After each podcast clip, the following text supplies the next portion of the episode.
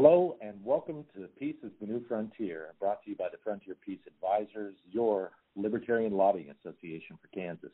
And I'm Bob Corkins, Chief Lobbyist for Frontier Peace.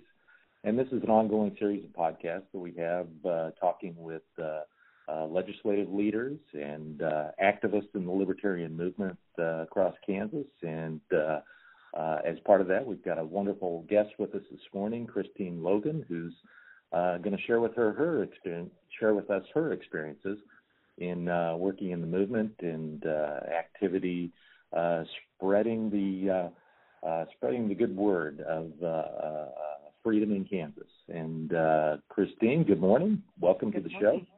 Thank you. And I might add that Christine is a, a veteran libertarian activist from Leavenworth, Kansas. She's the past chair of the Kansas Libertarian Party uh, very busy mother and business owner, and uh, we'll hear more about her experience. Christine, uh, again, welcome. Uh, let's kick it off by giving this a little history lesson. I think this is one of the best ways to always get started with our guests, and that is tell us about your discovery and adoption of uh, libertarianism.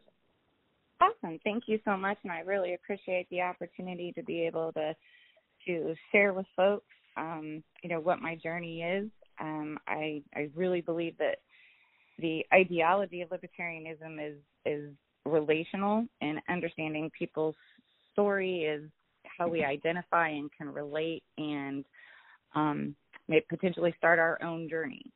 So um, I was raised in a very traditional um, Republican uh, household um, with you know back to 60s, 70s, 80s time frame.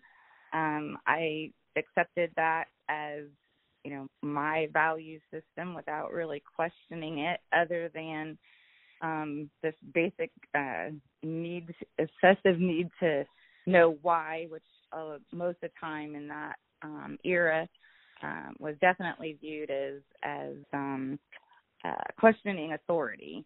Um and really you know all it was under just trying to understand understand you know all the components in the world around me um you know and definitely it was you know miscommunicated and very you know not not a unique story for most of us of of our generation I'd, um, I'd say that sounds pretty common to a lot of uh, uh, libertarians that I encounter is a natural curiosity, wouldn't you say? Uh, yes, definitely. And I and you know I, I would say of human nature in general. I think it's how we parent is whether we get that encouraged or whether we you know don't encourage it you know? So um to me i think it's a fundamental and and errant nature kind of thing. Um and you know the the fundamental part on the republican side at least is the authoritarian pace that you know by nature again creates rebellion. So you know traveling up through that just you know figuring out you know who who am i and understanding you know me and um you know how that relates to the bigger world. Um you know it taught me a lot of things that I didn't want to do but not knowing what you don't want to do doesn't you know imply that you know how to go about and get the things that you decide you do want to have or even and, what are those options you know yeah, you can't you, know what you, you don't know you mentioned parenthood as as one of those influences in there too. Tell me tell me how that influenced your libertarian journey. Yeah, that's probably the equal insatiable need is to be is to, the desire to be the best parent that I can possibly be and understanding there's not an SOP and so, you know, the first individual thing that, you know, I had to do is what does that look like for me? And um, you know, through my journey I've learned, you know, learning styles matter and you know my learning style is visual. I need to have pictures of that. I process in pictures and then i can find words. Um, so what does that sop look like for me? The desire's there. What does that look like? Mm-hmm. so you know doing that and raising my kids and um you know moving through a di- trying to to do what i knew how to do which again didn't work for my parents, but it didn't it wasn't working for me. So what do I do differently? And so that was, you know, another unique journey. Um, so about I'd say 2008, um, I had a daughter who was very more politically active than the others, and it was um, the election, first year of the um, Obama election, and she informed me she was voting for Obama. And up until then, I never really had, you know, my political leanings challenged or even a reason to re-examine them. Um, and because of the desire of wanting to be, you know, know better, do better, um, you know, we had a conversation. You know, what does that look like? Why do you want to do that? You know, what's the motivation? What do you think is going to happen? And just talking through it. And how, how did she take that? How did she take that conversation? Did it was an amazing conversation. Oh. Seriously amazing conversation. She took it really well. This was the right kid to have this conversation with. Um, she's very logical minded. She's very um, you know, by that time it was, you know, raising seven kids. Um, it's, you know, all about, I transitioned from, you know, constantly hovering because I know you can do something wrong, the authoritarian mode, and trying to transition into natural choice consequence, not hovering, allowing mistakes to happen, accepting that they happen. Um, so there was no threat for me or her. It was just a conversation. Did it um, did it um, alter her political views any? Um, it, I think after the election and when rubber hit the road, where what she saw in ideology that she loved, the practical standpoint was very disillusioning to her. Um, primary from you know reasons of force, oppression, um, you know those kind of things. So it was um, it did two things. A, it made me re-examine why I believed what I believed, and um, I was in no better, do better mode. So um, I was willing to re-examine and be self-aware and even change my positions. And so, really, it was probably a two-year journey or eight-year journey um, of her and I moving together, um, learning stuff together. So for me, it was an amazing experience. I hope she would say the same. Um, and well, really, did you, you actually talk with her about uh, libertarianism, using the phrase, and what that meant? No, not not initially because I didn't know. I had uh, neither her nor I had any clue. We just knew what in the two party system what they stood for and we really didn't fit anywhere once we kind of started re-examining you know what we really believed and understanding the practical application of it um, so me being parent mode i need to be the one that educates. So started doing research and my wow. daughter's very competitive. So she started doing her own research. Interesting. And, and, we, and we would say hey look at this or hey what about that? or hey let's go check this out together and do that. And so that really kind of brought us into, um, you know, the practical application of learning the logistics of not just in theory, but you know the operations of things and how things really work, not the you know ideology of schoolhouse rock. yeah. So you, so you discovered the philosophy together then? Is that yes? Yeah. Oh, that's interesting. I'll, I'll contrast that with my experience with my oldest son, who uh, I, I I was very I've, I've been uh, uh, known I'm a libertarian for for decades, uh, and and found I mean, it's another story we'll get into probably another podcast down the road. But um, my son, I think, just picked it up through osmosis. Frankly, I was surprised in in the very same election you're talking about, the first one he was engaged with uh, he just starts talking to me about Rand Paul and a long car drive we took together, and I thought, wow, he came to it himself, and that's amazing. And I I tried very very hard not to, uh, you know, brainwash or indoctrinate him, but uh, I my best guess is osmosis. there you go. There you go. I, I had homeschooled for about two and a half years, so I kind of know what makes each one of the kids tick. because again, know better, do better mode. And and I know that this this particular one is you know very competitive. Um, you know, both two of my girls were um, uh, both my strong-willed personalities, but also very involved in in debate and forensics um, in high school, and that intrigued me. So I applied it to basically everything. You have you, you disagree yeah. with the rules. You bring your position to me. We'll discuss it. Understand though, you don't live in a democracy that works outside of these four walls. But we'll go through the steps because I think it's a you know valuable journey for for all of us. And so, so knowing that just, she's yeah, so it's not just politics in a segregated uh, uh, zone of attention. It's it's really more of a, a lifestyle, right, or a, yeah. a, a life philosophy, right? Yes, absolutely. And and I think the life philosophy fits with the libertarian ideology because life philosophy definitely came first. It's just where does where do we fit in within you know our society, um, and you know for for us and strong-willed personalities and and those that buck the norm. Um, sometimes that's a struggle in that journey, but you know it it is empowering in my opinion. It's not victimizing, um, which again kind of goes back to the philosophy of you know libertarianism being about the individual. Um, so you know that that was fun. It was great, and it you know it definitely made me think on the personal growth and awareness side of things. Um, I, I am definitely a uh, a Bible thumping Southern Baptist, and the irony of that is this you know particular um, child of mine is agnostic. So there was hmm. even you know that to come from, but she's also secularly pro life, um, and that even contrasts with you know the party platform necessarily.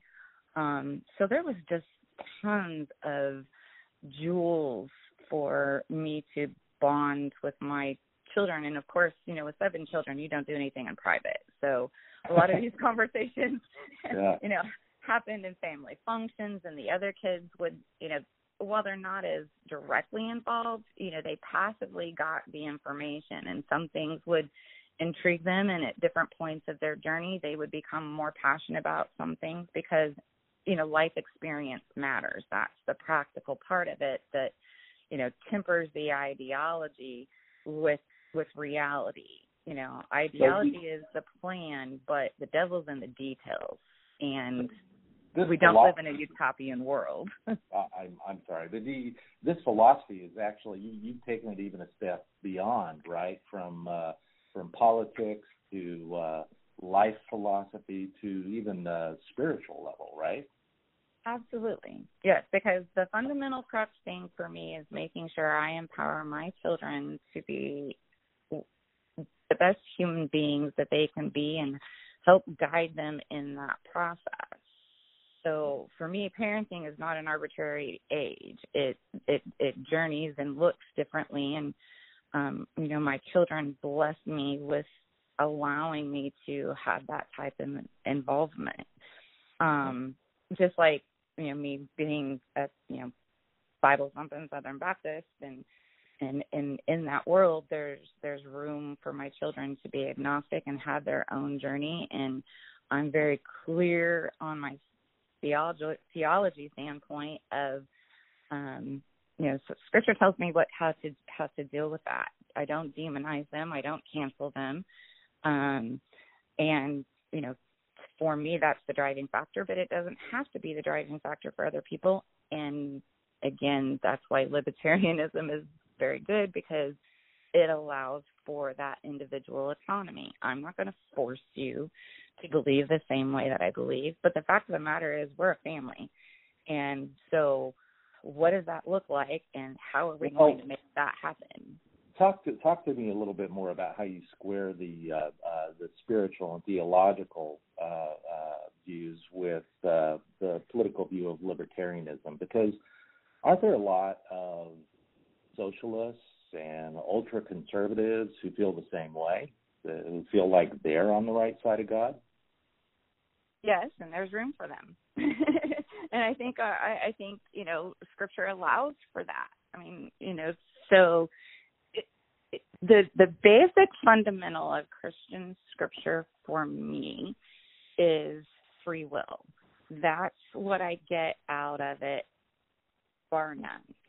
Uh, I, God made me uh, an individual, and but He also gave me mandates of what to do and the benefits and and negative benefits and and positive benefits of some choices and behavior. So, you know, I think salvation is the very first one. Um, you know, God does not force salvation on us. It is a gift that He gives us, and through our free will, we have to make the individual choice to accept it and submit to certain mandates within Scripture. So there's no yeah. force. And I think I think you raise a very important point there. If you look at the, the theological uh, uh, uh, approach altogether, it I, it is one very much of individualism and personal choice, and uh, that's the only way that uh, a person ever does come to God through Christ. Uh, but uh, again, there are, there are other uh, faiths, there are other uh, even parts within the Christian faith uh, that support uh, socialism. I mean, the the disciples, you know, operated very communistically, right, in the way they shared resources, and Jesus was incessant on his, you know, direction to uh, help the poor, uh, help the the widows and orphans. I mean, there's there's a lot in Scripture that could point somebody towards socialism, isn't there? I I disagree, and, okay. and the reason I disagree is because it's we oh, have. I'm, they I'm not saying I disagree with you either. I'm just saying yeah, yeah, yes, there's yes. there's ammunition there, right, for anybody to use to support whatever their political uh, inclination might be, right? Yes. Yes. But it's, I, I would say if it's the overall it's the overall approach, the individualism uh, that was most persuasive to you, right? For, yes, yes, absolutely. And you know the choice that I did have a choice. If I, you know, in, in that example, what I see is the disciples choosing to submit to Jesus's uh, I hate using the word mandate. Jesus's instructions to take care of the poor. That's your responsibility. So in my mind, that says, okay, I'm accepting your gift, but I'm also choosing to accept the responsibility that I take care of my own. So mm-hmm. in in my perception, to me, that doesn't mean communist or socialist. Can an argument maybe be be made for that? maybe, but well, I think we can make an argument on anything. But that's that's the key that's the key distinction, isn't it? That the, the disciples chose voluntarily to yes. enter into that uh, uh, type of uh, arrangement with one another. Yes, and I think we can see a measurable outcome that is very successful by doing so. So, you know, it's not just a bunch of, hey, you do this, hey, you do that. I mean, the why is there. So there's, you know, that insatiable need to know why. well, and that's that's the uh, uh, part that uh, a lot of people are, are uh, at least more or more uh, socialist inclined folks are entitled to gloss over, and that is the, the voluntary nature of that biblical example, uh, because you don't see much uh, volunteerism uh, in a statist approach to government, do you? No, not not at all. And I would probably say that is probably one of the driving fears that I have as it relates, um, you know, to my children you know why I do what I do. Um, if it was just left up to me, you know, in all honesty, you know, I don't know that I would change. There's, you know, no reason to change so I'm very thankful that you know my children were willing to to to question that because I grew as a person. I became a better parent through that process, um, and everybody benefited. So I don't see the downside to that. well, we're we're talking about we're talking about coercion, aren't we? Absolutely. Uh, and whether the, any particular view is coerced upon another people, and unfortunately, that's uh, that's our political system today, isn't it? Isn't it even inherent in democracy? Um, yes, I, I do think so. Um, the, like the tyranny of the majority, uh, the democracy uh, uh, relies upon. Yes, in a true democracy, yes, but you know that's why our forefathers had the vision of not being a pure democracy and that we are a constitutional republic. You know, where we say, um, in a secular perspective, um, hey, these are the boundaries. Um, and other than that, be nice. Don't violate other people's rights. And and that's that's the beauty. Choose who you uh, want to get along with. yeah, and that's the beauty of the way our Constitution was structured, right? It, it recognizes both, uh, you know, uh, uh, the the group rights, uh, you know, in a in a collective through democracy rule, and it also in, recognizes individual rights that. The Bill of Rights and other particulars, where in which the few or even the one uh, can have rights that uh, uh, prevail over the rights of the many, right? And it's a balancing that the Constitution provides, wouldn't you say?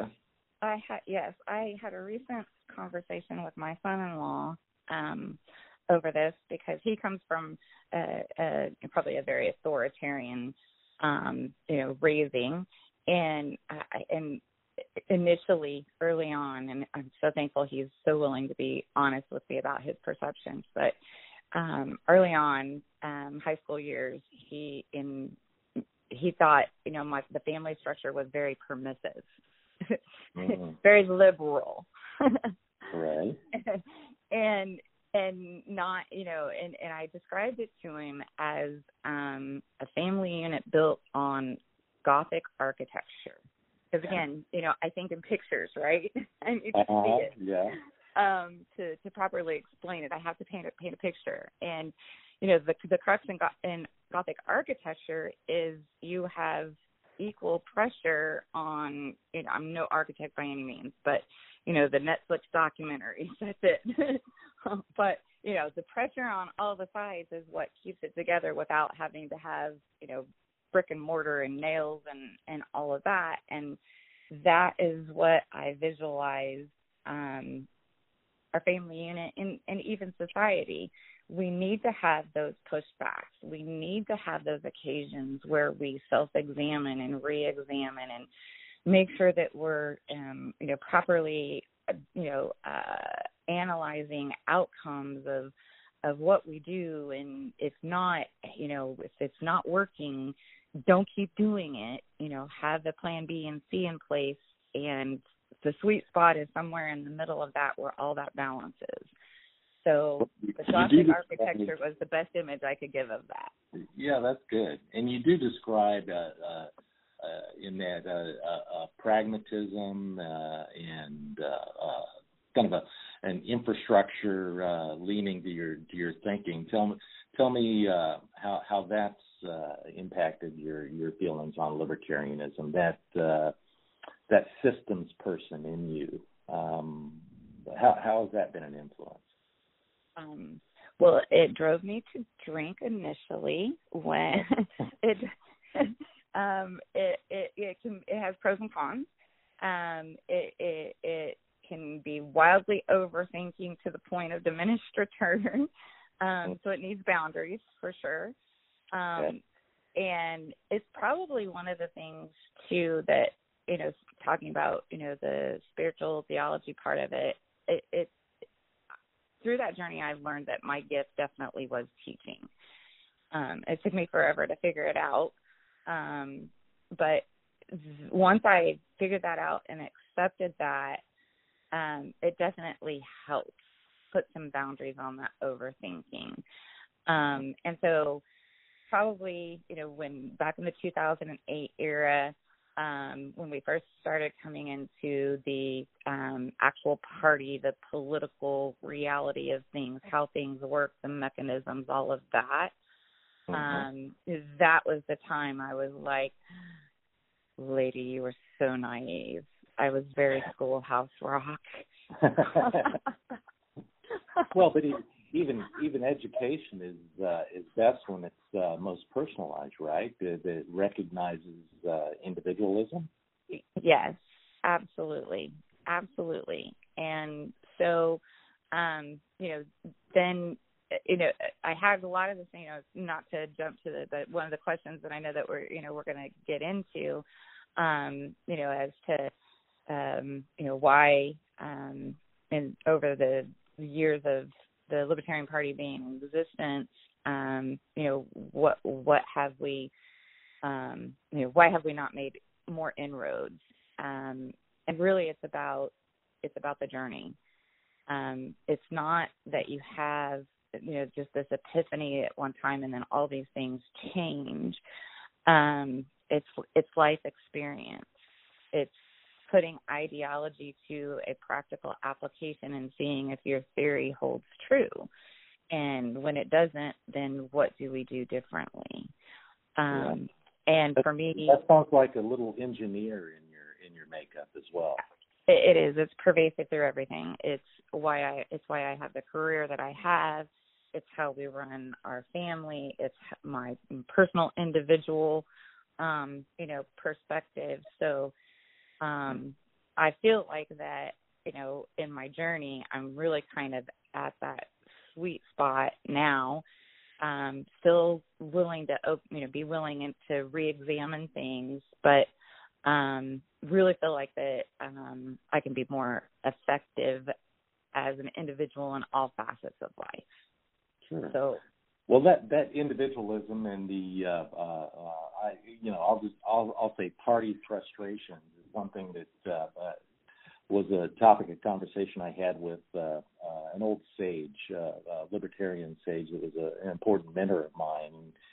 He he said to me at one point. Uh, you know, I'm not really sure this whole philosophy was meant to build a political party around. He said, what in the world is the the battle cry for libertarians? Individualists of the world unite. he, said, it sounds like a, a tough plea to build a political party on. Well, what do you say to that? Um, agreed. Definitely is, is, agreed. Is it like herding cats when you when you have so much uh, individualist thinking going on? Yes, absolutely, it, exactly. Um, and I think that that's one of the things that we have now learned um, is that, and I think it's also differentiating um, the ideology from a uh, operations tool to accomplish specific objectives. Um, so, you know, trying to force a, an ideology into a political party, um, good luck with that. Um, but we should have the proper perspective of what a party is, what it's for, and a documented expected outcome that can be measured. So it's a tool, and and really that's all it, it should be, and it doesn't have to be the end to end all. If you know if the Libertarian Party isn't isn't for you, um, I know there's a constitutional party. I know there's a veterans party. I know there's a there's all kinds of parties. Um, you know, go find the one that's right for you, plug in, and be part of the conversation. Because again, well, that's part of that Gothic architecture. We need you. There are all kinds of uh, libertarians too, aren't there? Uh, I, I mean, you, you jump on any one of these uh, uh, numerous blogs, and you'll hear and uh, read different people describing themselves as as anarchists or minarchists or anarcho-capitalists. Uh, there's yes. There's uh, a good bit of diversity even within the libertarian movement, isn't there? Absolutely, absolutely. And now, you know, the, I think we're moving into the realm of putting the pieces to together. How do we work as a cohesive team for measurable outcomes? And in this instance, you know, getting candidates elected, um, you know, that want to run under our party and support, you know, the mission and the overreaching goal of liberty, um, you know, within the Libertarian Party. and I think you also have to think about, you know, well, how, why was there, why is there even a libertarian party? Um, and I, and we, we see that, you know, the two traditional parties have moved so far away from, um, you know, how they were defined in my generation. You know, back in the day, Republican Party was, you know, all about small government. Um, no, they're about big government, just different. Oh yeah, I topics. remember that's that's that's what uh, initially brought me to the Republican Party because they they're the ones at least at that time that uh, stood for that government is best, which governs least. Yeah. Uh, I haven't I haven't seen them live up to that slogan a lot in uh, more recent times. Well, and you know, think about how the Republican Party even evolved. You know, that was back in the day with you know the Whigs and the Democrats, and even back then, you know, they're m- much diverged from the party what we knew, you know, in our generation.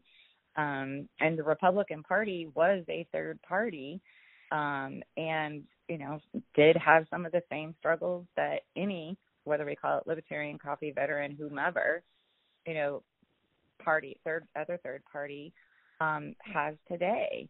So again, it's a it's an evolution of knowing what you don't want to do, but that doesn't tell you what you want to do necessarily or give you the specific steps to get that exact outcome. Um, and they had their struggles and ultimately, you know, elected Abraham Lincoln. And not to put him on a pedestal as, you know, the most ideal president in the world, but I, just to give the visual of the push pull and even quite frankly the push pull from his personal individual perspective um, of you know what he would do from a personal standpoint versus what he needed and had to do from a legislative and governmental standpoint. Um, so, well, there's a I, lot that libertarianism can learn from the, the the history of the other two major parties. I mean, uh, even within the Democratic Republican Party, there's a, a divergence of views. You know, uh, uh, social conservatives versus moderate conservatives, or within the uh, Democrat Party, the uh, you know uh, more socialist leaning versus middle of the road uh, Democrat, and uh, uh, you know they're they're de- they're dealing with the same sort of uh, you know factions you know, and and uh, uh, subgroups uh, that uh, libertarians are dealing with. It, in a way, isn't that uh, a good problem to have? Don't you want to make the party, you know, a tent that's big enough to to cover an array of uh, uh, different views? Uh, yes, in my opinion, absolutely, because I think you know when we don't do that, we have what we have today in the cancel culture and the demonizing of people um, and the destruction of people's you know lives and reputations and um, you know the the level of force and I was proud that's probably the common denominator. It's yeah. alarming no matter to me, no matter what party you call yourself. Um, but the the level of force to silence the people's voices um, you know, I follow Justin Amash all the time. I I adore him, um, and he's been putting out several tweets um, over the past couple of days about, you know, we really don't have a representative democracy. You know, the debates and the amendments happen at the leadership level with a very handful of people, and it's basically yeah. shoved down their throats. Oh, well, you see that at the Kansas State House as well. The leadership in in both chambers tries to try to micromanage and, and quash as much of the floor debate as they can on, on issues. But it happens at the congressional level as well. I, and I've seen that a lot too. Kansas is is uh, very much a, a microcosm of uh, how we see politics play out nationally. And and we see that that's very dangerous and have historical precedents of how that's very dangerous because you know that's not what they we if that would have happened, we would never have had the Revolutionary War. yeah. So, uh, so what does the party need to do going forward? What, what how can how how can the uh, Libertarian Party improve upon its progress over the last fifty years? Um, I I will say that um, that basically looking at, at what our outcomes have been, and I think we're at a precipice of this. You know, kind of starting with the 2016 election. Um, you know, probably one of the most organized and, and media covered um, uh, elections from the Libertarian nominee uh, nominee standpoint that we've you know had in the history of of the Libertarian Party, um, and it it it gave us a lot of information um, it, of what to do, what what what we did good, um, and what did not go so well. Um, one of the biggest complaints, um, you know, I heard, and it was a frustration for me as well, was it was really no down ballot working. It was just all about Gary Johnson and Bill Weld. Um, wow. I, I don't care what the details were about it or blah blah blah blah, but it it, de- de- definitely had a negative outcome. Um, when you look at Jo Jorgensen and Spike Cohen um, in their campaign um, for last year, um, they did an amazing job of working the down ballot, and Spike's still doing it. Um, and you know, spotlighting. You know, one of the biggest criticisms that we hear um, is, you know, hey, you know, work at the local level and work your way up. There's some valid points to that. Um, but most of the time it's very meant in a very diminishing and marginalizing way. Um, well, don't you think that libertarians also need to have a lot more engagement in the lawmaking process? I do. And again, a lot of that falls on the state party piece of things. Um, I think we first off they do a really great job at shutting us out. So you know there has to be an open door, and at the national level, um, you know I think Josh, Justin when he you know uh, transferred his registration to the Libertarian Party really gave us that voice. And I think in just a short amount of time, we're seeing you know lots more collaboration um, with um, rebels in the other two parties that are willing to collaborate. So we see Tulsi Gabbard working with Justin Amash and and Thomas Massie working with Tulsi Gabbard and um, you know there's really starting to be a conversation about a trans, you know transparency of what the actual problems are and that we're not truly getting a representative democracy. So I think that is a great outcome from previous lessons learned um, Spike well, working the down ballot. And I think having the doors open to be able to influence policy is what we're going to start seeing happening. Well, let's let's talk for a moment about that that down ballot activity in uh, in the state of Kansas. Do you see any uh, uh, door opening opportunities for libertarian libertarianism at the Kansas State House? Oh yes, I do. I'm just so giddy. Um, well, tell I'm, giddiness. I am so proud of Ned and the XCOM, and I hope that doesn't come across as condescending, um, because it's definitely not intended that way. But they are doing such an amazing job of what the vision that we started creating um, during my term. Um, you know, identifying um, you know gaps and w- what what key people do we need and what key positions and um, you know now filling those positions and um, uh, all that kind of good stuff. And I, I will say that um, you know there was there is a um, uh, now state senator who is a uh, Democrat that um, during my um, uh, transition when Ned was elected at our convention here in Leavenworth, um, he, I invited him. He's actually a personal friend. I invited him um, to our um, convention for our social hour, and bless his heart, he showed up, and my folks and him and some other folks that were key speakers. It it was just the best conversation. Um, so I, I do see even a willingness in the state house, um, you know, to have those conversations. Um, we have a political director now who's like a real life person and not just a circle on a vision board. Sharp guy. I met him. Uh, you're talking about Matt Clark, right? Yes. Yeah. Yes. Um, and so I'm really starting to see, you know, the organization um, and the people um, and the educated people, the people that understand the process, the people that understand. Um, one of the biggest complaints is, you know, uh, you know, uh, well, I shouldn't have to do this and I shouldn't have to do that. I'm the individual. Well, you're absolutely right. However, if you want to accomplish a measurable outcome, you do have to work within a system um, and knowing how to efficiently navigate that system, creating the relationships. Um, that's you know what I really see you know Matt well, excelling at.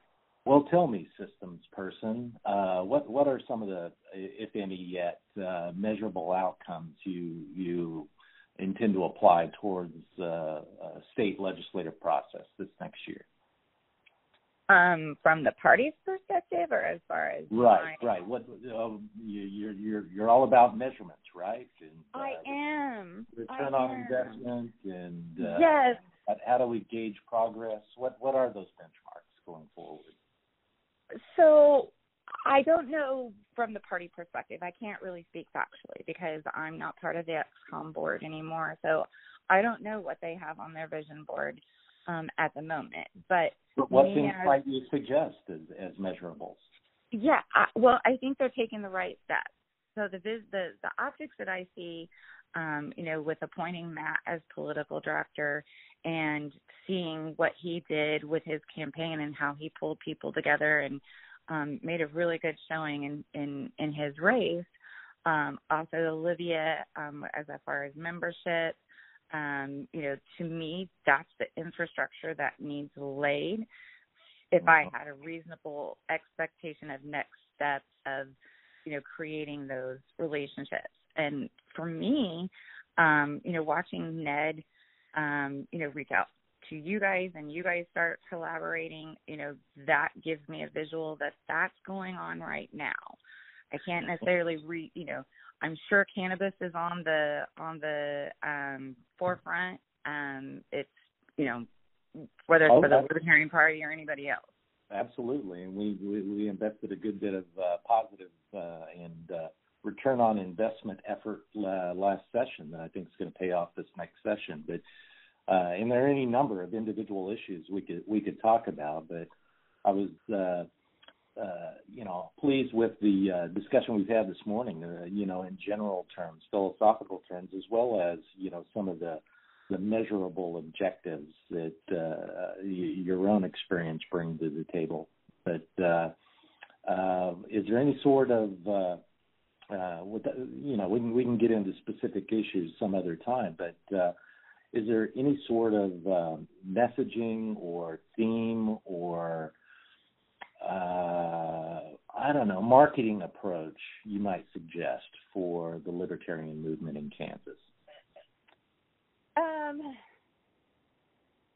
from a from a marketing standpoint, um, really is going to be about oppressive government. You know, where the the you know again we can get into the specifics of that, but you know all the standard things that you know the civil rights or not well, civil rights, racism, oppressive government, um, the you know, justice reform, uh, civil asset forfeiture, all those things that are authority in nature that do violate our constitution, that do create, um, you know, systemic victims. Um, you know, we've been touting those for for years, specifically in the state of Kansas. Um, I just think we're going to be able to have better influence the more organized we get and filling key positions. Um, okay. Um, just like you said, to just to be able to to influence policy. So from from an optics standpoint, I don't know that I would really change anything um, because I think they're they're putting out the right information.